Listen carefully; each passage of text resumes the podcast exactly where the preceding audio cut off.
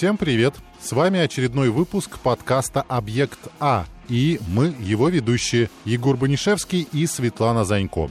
В научных тонкостях темы нам, как всегда, помогает разобраться команда информационных центров по атомной энергии и наш научный редактор Андрей Акатов. Привет тебе и всем, кто нас слушает.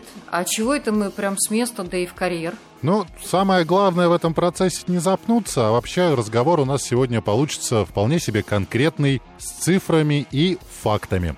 Ну, мы всегда так делаем. О чем в этот раз? А в этот раз я предлагаю поговорить об атомных станциях России.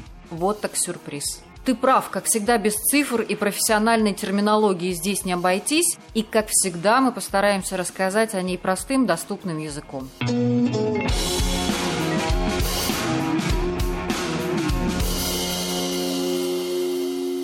Во-первых, необходимо начать с того, что все атомные станции объединяет концерн «Росэнергоатом», который, на минуточку, сегодня крупнейшая генерирующая компания страны. И скажем, что Росэнергоатом на втором месте в мире по объему атомных генерирующих мощностей, и уступает он лишь французской ЕДФ. Ну, все совершенно верно. И вот тут как раз нужны официальные цифры – Дело все в том, что доля выработки электроэнергии атомными электростанциями в нашей стране составляет свыше 20% от всего производимого электричества. При этом в европейской части России доля атомной энергетики достигает 30%, а на северо-западе 37%. А теперь пройдемся по количеству атомных электростанций, действующих по всей территории страны и их уже 11. Но давай прежде поговорим о том, как в принципе работают атомные электростанции. Для начала скажем, что любая атомная электростанция – это комплекс зданий, систем, устройств, оборудования и сооружений, которые все предназначены для производства электроэнергии. Главное отличие АЭС от других электростанций – это наличие реактора.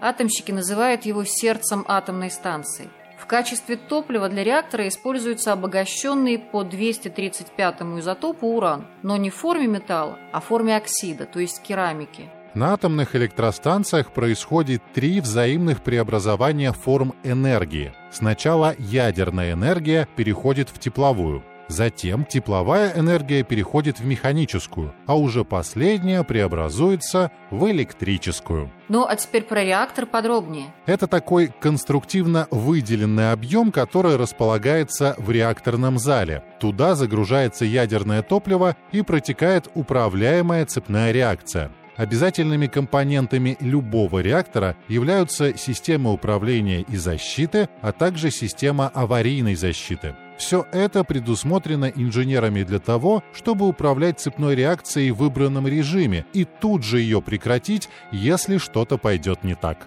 Сегодня с большой долей уверенности мы говорим, что системы защиты на АЭС предусматривают любой сценарий. Атомщики в этом смысле извлекли все уроки и весь свой опыт – конструкторский, инженерный – сфокусировали на системах безопасности. Ведь безопасность – это главное в эксплуатации атомных электростанций. И вновь ты совершенно права. Конечно, кроме реактора и систем защиты есть и другие инженерные конструкции. Так, например, тепловая энергия используется для получения водяного пара в парогенераторе. Механическая энергия пара направляется к трубогенератору, где она превращается в электрическую, и дальше по проводам поступает к потребителям. Турбогенератор вместе со связанным оборудованием располагается в отдельном здании, машинном зале, или, как его еще называют, турбинном острове а на территории площадки обычно находится корпус для перезагрузки и хранения в специальных бассейнах отработавшего ядерного топлива. Кроме того, на станциях предусмотрены и системы охлаждения. Это могут быть градирни или пруды-охладители. Зависит это от проекта станции и типа реактора. Вот, кстати, о реакторах. Сегодня мы эксплуатируем три основных типа. Это реактор большой мощности канальный, водоводяной энергетический реактор и реактор на быстрых нейтронах. В России наибольшее распространение получили реакторы ВВР – водоводяной энергетический реактор. Об отличиях этих реакторов друг от друга мы уже рассказывали в 30-м выпуске подкаста. Продолжу про ВВР. Первая АЭС с таким типом реактора – Нововоронежская АЭС. В 2017 году там же в эксплуатацию был введен уже энергоблок нового поколения 3+, с реакторной установкой БВР-1200, то есть электрическая мощность одного энергоблока 1200 мегаватт. Вообще современные реакторы поколения 3 и 3+, рассчитаны на эксплуатацию до 50-60 лет. Отечественная атомная энергетика шагнула далеко вперед и востребована она в том числе за рубежом. Портфель зарубежных заказов Росатома включает 35 блоков на разных стадиях реализации проектов. Знаешь, я совершенно уверена, что развитие ядерной энергетики можно считать одним из средств борьбы с глобальным потеплением. К примеру, по подсчетам экспертов, атомные станции в Европе ежегодно позволяют избежать эмиссии около 700 миллионов тонн СО2. В России действующие АЭС ежегодно предотвращают выброс в атмосферу около 210 миллион тонн углекислого газа.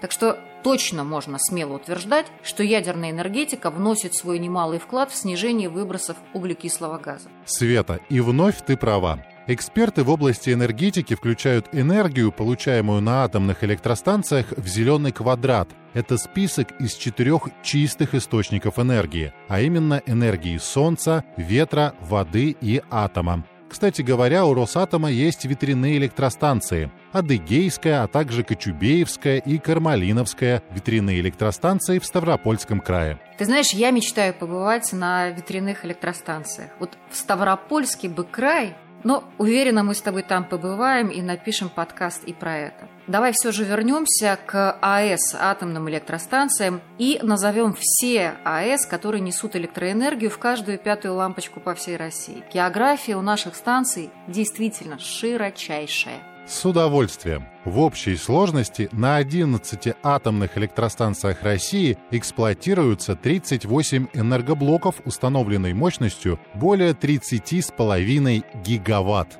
Итак, давай перечислять. Балаковская, Белоярская, Билибинская, Калининская, Кольская. Да, продолжаем по алфавиту. Курская, Ленинградская, Нововоронежская, Ростовская и Смоленская. Ну а теперь давай немного расскажем об этих атомных электростанциях или их городах-спутниках.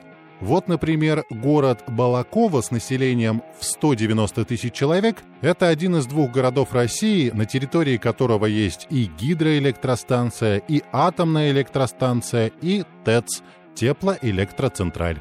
Второй такой город – Волгодонск. Рядом с ним расположена Ростовская атомная электростанция, а в самом городе находится завод «Атоммаш». На нем изготавливаются реакторы и другие механизмы для АЭС. В Десногорске, городе-спутнике Смоленской атомной электростанции, установлен памятник «Ангел мира». Это международный и межнациональный символ милосердия, взаимопонимания и сострадания. Подобные архитектурные композиции открыты всего в 19 городах России. А на Белоярской АЭС работает два промышленных реактора на быстрых нейтронах – БН-600 и БН-800, единственные в мире. Экспериментальные реакторы на быстрых нейтронах в других странах есть, а промышленные только у нас. А Билибинская АЭС самая северная в мире, если не считать плавучей, конечно, и единственная, находящаяся в зоне вечной мерзлоты – ну и Кольская – первая АЭС, построенная за полярным кругом. До сих пор она остается самой северной АЭС в Европе. А на Калининской атомной электростанции совершили маленькое технологическое чудо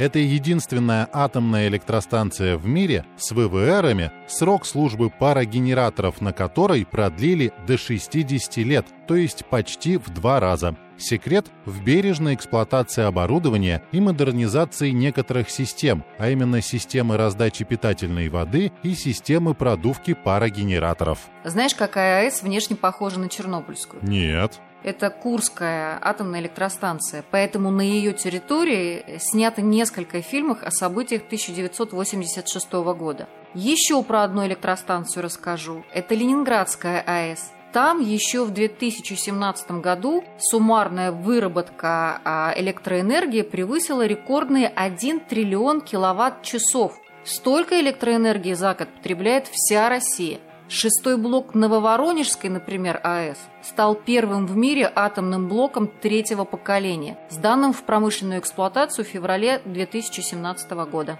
Ну и, наконец, несамоходное атомное судно – плавучая атомная теплоэлектростанция. Это 11-я российская АЭС. Оказывается, атомные станции могут твердо стоять не только на Земле, но и на воде. Ты знаешь, в комментариях к нашему подкасту наши слушатели спрашивают, про ПАТЭС будет? О ПАТЭС мы расскажем в следующем нашем выпуске. И, как всегда, с вами были Егор Банишевский и Светлана Занько.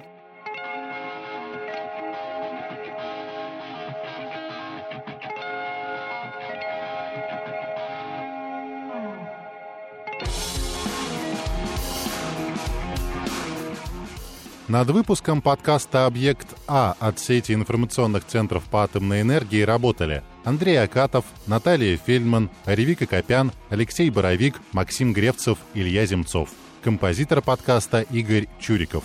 Если вам понравилось то, что вы услышали, поставьте нам рейтинг, лайк или напишите отзыв. Спасибо и следите за всеми проектами ИЦАЯ на сайте myatom.ru.